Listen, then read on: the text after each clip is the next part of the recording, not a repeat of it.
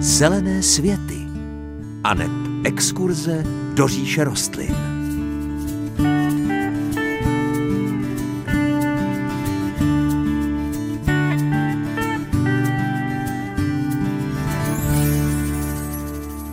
Pěkné páteční dopoledne, tak v mnoha domácnostech určitě vrcholí přípravy na Vánoce, peče se cukroví, uklízí se a možná se ještě na poslední chvíli upřesňují přáníčka Ježíškovi. I když zahrada a květiny asi v tuto chvíli nebudou hrát hlavní roli, rádi bychom vám nejbližší chvíle zpříjemnili povídáním o rostlinách. Po dlouhé době se opět trošku pomazlíme s češtinou a prozradíme vám řadu zajímavostí o jedné exotické rostlině, kterou asi poměrně poměrně dobře znáte. Příjemné předvánoční dopoledne vám přeje moderátorsky zahradnická dvojice Hanka Šoberová a Pavel Chlouba.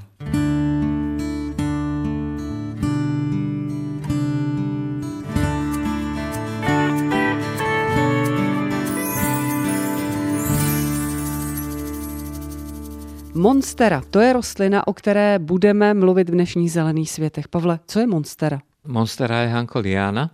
Je to eh, rod, který je poměrně bohatý, eh, obsahuje zhruba nějakých 30 eh, druhů a celý tento rod pochází z tropické přírody střední a Jižní Ameriky. Pod pojmem Monstera se našim posluchačům určitě vybaví ty obrovské zelené listy, děrované, které kdysi zdobily nejednu kancelář, čekárnu, školu, třídu i naše obyváky. Takže to je rostlina, kterou vnímáme možná mnozí jako eh, retro rostlinu, ale je to rostlina nesmírně moderní, která je předmětem sběratelské vášně. Existuje totiž několik odrůd eh, monstery, eh, které jsou naprosto výjimečné a i ty další botanické druhy jsou velmi zajímavé. Takže já bych Anko, navrhoval, abychom si nejprve představili tu nejběžnější, nejznámější monsteru, to je Monstera deliciosa. Pojďme na ní, čím se vyznačuje? Tak to je právě ten druh, který eh, dobře známe eh, z těch 70., 80., 90. let minulého století, kdy vlastně tato rostlina byla velmi často pěstovaná. Ono to má celkem logiku, protože je to rostlina, která je velmi skromná, dobře se pěstuje, nemá příliš velké nároky a v tom zabere eh, poměrně velké množství prostoru, takže eh, je velmi eh, dekorativní a je zajímavá. A je to ta rostlina, která vytváří listy, které jsou 60 ve volné přírodě, třeba až 70 nebo 80 cm v průměru veliké. Je to popínavá rostlina, která má velmi zajímavý životní rytmus a fungování. Možná i proto ji máme tak rádi, protože alespoň já ji mám rád eh, z toho důvodu, že já mám rád rarity a takové ty rostlinné zajímavosti a monstera toho umí poměrně hodně. No, když řeknete, že rostlina toho umí hodně, tak vzbuzujete naši zvědavost, Pavle, tak co všechno dokáže? Tak ona je zajímavá, Hanko, vlastně od eh, samého začátku svého bytí protože eh, když semínko monstery vyklíčí někde v tom tropickém pralesu, tak se chová úplně jinak jako každá jiná rostlina. Všechny eh, rostliny, nebo naprostá většina rostlin v běžném světě vyhledává světlo a táhne se za sluníčkem, aby měla z čeho a jak fungovat. A semenáčky monstery už jako úplně mladičké, čerstvě vyklíčené rostliny dělají opak. Oni se vyznačují velmi aktivním pohybem a tím pohybem se snaží najít místo, které je co nejvíce zastíněné. Takže tam, kde je hluboký stín a vlhko, tak do tohoto místa se vlastně ty semenáčky jakoby naklánějí a tam chtějí žít, protože ví, že na tomto místě mají šanci na přežití. A pokud se jim to nepovede do pár dnů, tak ty mladé rostlinky, monstery uhynou. No a co bude dál? No a když ta monstera najde to správné stinné a vlhké místo, tak tam se začne vyvíjet a to místo, protože ve stínu, tak velmi pravděpodobné, že tam bude nějaký předmět, který ten stín dává, takže bude to nějaká skála vlhká, nebo je to kmen nějakého velikého stromu. No a ten vlastně monstera použije jako svoji oporu a začne ho pomalinku obrůstat, objímat svými kořeny a začne se táhnout se do výšky už za světlem, které vlastně nutně potřebuje pro ten život, ale to světlo v té dolní části toho pralesa není, takže ho vyhledává pomocí toho, že se pne po nějaké opoře hodně vysoko, někdy třeba až do výšky kolem 20 metrů. Čím je Monstera eh, typická a hodně zajímavá, a to už jsou ty zmiňované díry? eh, na listech. Tak eh, čím jsou dané? Tak to je takový velmi zajímavý jev, který se tváří jako nelogický, protože rostlina potřebuje hmotu, aby mohla zpracovávat sluneční energii. A když máme děrované listy u nějakých běžných rostlin, od hmyzu nebo od nějakých breberek, tak to vnímáme jako škodu nebo jako problém. Představte si, že Monstera má ty díry na schvál, jestli to takhle můžeme říct, protože roste jako liána, má velikánské listy, které mají obrovskou plochu a ty díry jsou tam z toho důvodu, že když fouká vítr, aby ten vítr procházel přes ty listy, protože jinak by to fungovalo jako plachetnice. Vítr by se opíral do té listové plochy a vítr by mohl tu eh, velkolistou liánu vlastně z toho stromu sundat. Takže ta rostlina je, je chytrá, ta příroda prostě Eh, si umí zařídit věci tak, aby to opravdu fungovalo úplně co nejlépe je možné a z tohoto důvodu je vlastně monstera derovaná. Ale to není jediná vychytávka, kterou se vlastně ta monstera může pochlubit, ona jich má ještě víc. Jaké jsou ty další? Třeba bychom mohli říct to, že monstera je eh, celá jedovatá. Patří do čeledí aronovitých a tato čeled je kompletně jedovatá. Tam snad těžko bychom hledali nějakou rostlinu, která alespoň trošku jedovatá není. Ale jedna část té monstery jedovatá není a to jsou plody. Plody se považují za lahutkové ovoce, které když eh, dozrají, tak se prodávají na tržištích. Eh, mají velmi eh, delikátní chuť, trošku podobnou banánům. A celé to vlastně je postavené na tom, že ta rostlina je jedovatá, protože potřebuje být ochráněna před byložravci, aby ji nikdo nesnědl, aby ji nikdo neubližoval tak listy, nať, kořeny, prostě všechno jedovaté. Ale je důležité, aby se semínka šířily daleko od té mateřské rostliny, takže k jedovatým listům si vymyslela jedlý plod. Tím je tedy pravděpodobné, že některé zvíře ty plody sežere a potom semínka zanechá někde úplně jinde, daleko od té mateřské rostliny. Jak je moudrá ta naše matička příroda. Monstera, tak zajímavá rostlina, které věnujeme trošku větší časový prostor a za malou chvilku si povíme něco o odrůdách monstery. Tak počkejte si na to.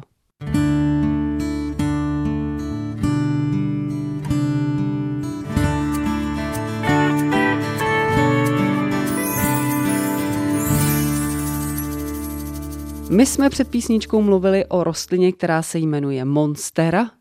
A teď se dostáváme taky k jejímu pěstování a odrůdám. Začal bych tím pěstováním. Pavle, jsou tam nějaká specifika? Tak pokud budeme mluvit, Hanko, o druhu Monstera deliciosa, který je ten úplně nejběžnější, tak ano, má nějaké nároky, které je potřeba dodržet, ale není to nic speciálního. Kdyby to bylo něco opravdu speciálního, tak eh, tyto rostliny by patrně eh, nezdobily kdysi každý obyvák, protože by bylo těžké pěstovat. Ale pár věcí je důležitých. Za prvé bychom měli dbát na to, že monstera je rostlina, která sice má ráda světlo, ale nemá ráda přímý sluneční svit. To znamená, že ideálně je eh, světlo rozptýlené, a když ho nemá dostatek, zvládne i to, protože je to pralesní rostlina, takže ona první část eh, života eh, roste tak, že to světla má i ve volné přírodě málo a proto ji můžeme směle používat i v tmavších bytech anebo eh, v místnosti ne úplně u okna. Viděl jsem pár moc hezkých rostlin, které rostly na chodbě v bytě, kam se dostávalo světlo třeba jenom z obýváku v menším množství a i toto ta rostlina zvládne. Důležité u monstery je vědět, že eh, bychom měli eh, ji dávat eh, do nádob, které budeme jenom postupně zvětšovat, protože když mladou rostlinu dáme hned do velkého květináče, i velkou dobu trvá, než prokoření ten celý prostor a v tu dobu je hrozně líná, ona vůbec nechce růst. Takže ji budeme mít v menší nádobě, i tak ta rostlina není extrémně rychlá v růstu, ona udělá několik listů za rok jenom, ale ta velikost květináče je podstatná. Takže až opravdu vyplní ten eh, prostor květináče tak, že ty kořeny z něho lezou ven, tak potom bychom ji teprve měli přesazovat a to do nádoby, která je jenom o pár centimetrů větší než je ta původní. A potom, Hanko, ještě možná poslední věc, co se týká toho pěstování, to jsou vzdušné kořeny, které tato rostlina dělá, eh, jsou velmi důležité pro její život, protože oni jsou schopni ze vzduchu brát vlhkost a pokud bychom tyto kořeny odstraňovali, tak bychom ji pravděpodobně odsoudili k zániku, protože ta vlhkost z toho květináče by nestačila. Mimochodem ty kořeny jsou velmi pevné a v domovině, kde monstera roste, tak se tyto vzdušné kořeny používají na výrobu lan a provazu. A teď už se dostáváme k odrůdám, monstery. Pojďme nějaké zmínit. No, to bychom měli, protože my jsme kdysi monsteru eh, vnímali jako tu běžnou pokojovou rostlinu, která dělá jenom tu zelenou hmotu tak dnešní pozice monstery ve světě je úplně jiná. Kromě toho základního zeleného druhu existuje totiž eh, několik velmi zajímavých odrůd a také několik zajímavých druhů, které jsou předmětem takového jakoby sběratelského pěstování. Eh, existují sběratele monster, kteří jsou schopni prostě za některé odrůdy eh, dát i docela velké obnosy. Tyto odrůdy se vyznačují tím, že mají buď jiné děrování těch listů, anebo eh, nějakou zajímavou barevnou mutaci. Existuje třeba odruda, která se jmenuje Archipelago a ta se vyznačuje tím, že část listu je úplně sitě zelená a potom jsou tam takové ostré předěly a druhá část eh, těch eh, skvrn, které se nacházejí na těchto listech, tak jsou čistě bílé barvy. Tím, že tam je méně chlorofilu, ta rostlina roste pomalejc, dlouho trvá, než se e, dopěstuje a tím pádem i vzácnější vlastně v těch sbírkách. Těchto odrůd je více. Jedna odrůda se jmenuje Aurea. Aurea znamená zlatá a je to vlastně list, který nemá bílé skvrny, ale má žluté skvrny. No a potom jedna velmi zajímavá a velmi vzácná odrůda, tak ta se jmenuje mint, nebo limáta. Názvy odrůd by se překládat neměly, ale aby posluchači věděli, jak to jméno vzniklo. Tak to je odrůda, která eh, má listy krémové barvy, takové jako by to žlutá, a krásnou zelenou žilnatinu. Má nádherné listy, roste velmi pomalu a je sběratelsky velmi vzácná. Kdo by z našich posluchačů hledal třeba Monsteru na internetu, na zahraničních stránkách, tak najde eh, různé eh, možnosti, jak vyměnit nebo koupit buď hotovou rostlinu, anebo jenom řízek. Buď zakořenelý nebo čistý řízek a u této odrůdy je ta cena velmi vysoká. Za jeden řízek někteří pěstitele dají až tisíc dolarů. A pokud by si někdo měl pořídit jakoby dospělou rostlinu, tak ta suma je tam až závratná. To jsem netušil, že by někdo mohl existovat, kdo by byl ochoten eh, za Monsteru zaplatit sumu, jako bychom dali třeba za auto. No posudte sami, za dospělou odrůdu mint je možné žádat až 11 000 dolarů, eh, což je docela hodně veliké číslo. A asi někdo musí existovat, kdo tu sumu by za ní dal. Existují, Pavle, i nějaké druhy, které nemají ty zmiňované díry v listech? Ano, existují různé druhy monster, které mají třeba eh, jednoduchý list. Eh, byl jsem nedávno u jedné paní, která má sbírku filodendronů a monster a má ve své sbírce monsteru, která se jmenuje Monstera dubia. Je to rostlina, která má srčité listy, tak kolem 12-15 cm veliké s velmi výraznou světlou žilnatinou na tmavém pozadí, takže ten listeček je takový jakoby šedozelený. Ta sama barva o sobě není nic moc, ale ta žilnatina je bílá a tím pádem je velmi dekorativní. Povedlo se této paní trefit se do dobrého místa v bytě, mají na takové jakoby opoře, která je omotaná kokosovým vláknem. Ta rostlina tuto oporu, tuto tyč jakoby krásně obrostla a daří se tam tak dobře, že přeskočila vlastně z té tyče eh, na stěnu toho pokojíku a roste jako liana. Ona se totiž to přichytává svými kořínky podobně jako břečťan. Eh, velmi kompaktně a velmi pevně se eh, přichycuje k podkladu a roste jí už mimo tu tyč a obrůstají stěnu toho pokojíku. A tato paní je velmi šikovná pěstitelka, ona dokáže ty rostliny fakt přesvědčit, aby tam rostly a usmívá se tomu, říká, no když se jí tam líbí, tak ji tam přece nechám, nebudu dávat pryč. Takže ano, existují monstery, které e, mají listy bez děr, a potom, Hanko, existuje třeba monstera, velmi zajímavá, ta se jmenuje e, monstera obliqua a je to rostlina, která má poměrně menší listy, jenom takové 30 cm veliké a tam ty díry jsou zase tak veliké, že tvoří možná 80% té listové plochy. Takže kdybychom si zrátali plochu děr a plochu toho opravdového listového pletiva, tak tam ty díry jednoznačně vítězí. Takže Monstera je rod, který je velmi zajímavý a věřím těm pěstitelům, že jsou ochotní prostě se pustit do sbírání této rostliny a absolvování různých aukcí, aby měli ty své zelené miláčky doma. Je to moc hezká kytka. A já jsem moc ráda, že jsme si ji připomněli v Zelených světech.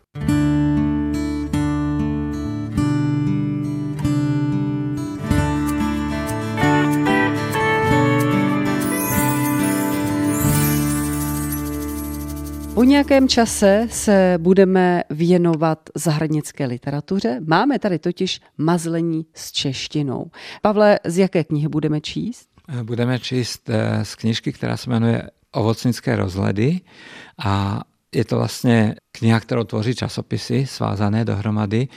Tento časopis, z kterého budeme citovat, tak vyšel v roce 1911. Tady je malá ukázka. Jest oprávněno tvrzení, že jest včelaření důležitým vedlejším odvětvím, které jest sto blahobyt povznésti, ale i v mravním ohledu blahodárně působiti. Zvláštní význam má ale včela v přírodě, poněvadž obstarává oplozování květů a možno tvrditi, že v tomto ohledu jest včela důležitější než ve snášení medu. Většina květů nevyvinula by se v plot, kdyby nebyla opilena hmyzem a hlavní podíl připadá včele. Je zde vzájemný poměr mezi rostlinami a hmyzem.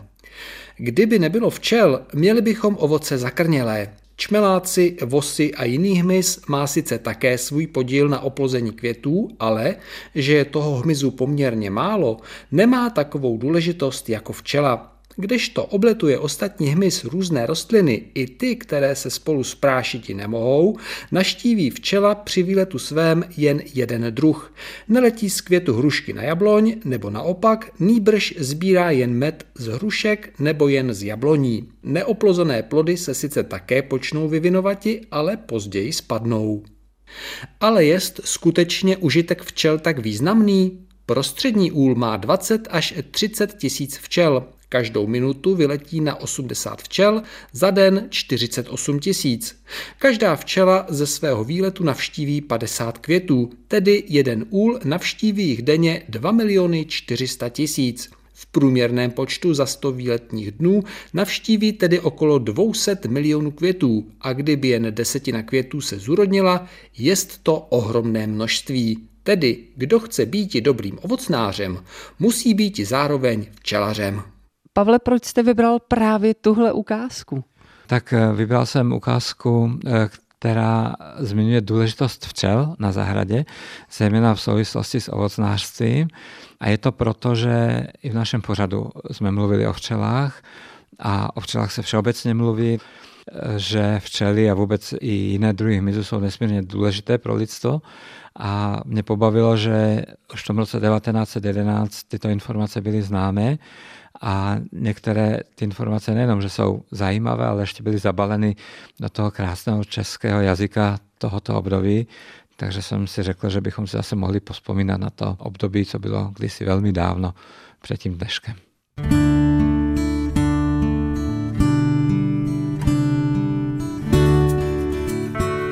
Je tady závěr dnešních zelených světů. Ještě připomenu adresy, jakými se s námi spojit.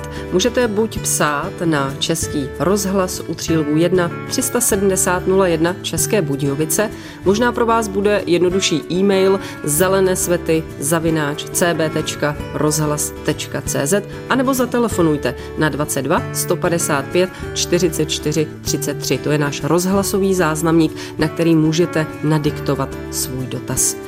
Příjemnější a veselější život s rostlinami vám od mikrofonu Zelených světů pro dnešek přejí Hanka Šuberová a Pavel Louba.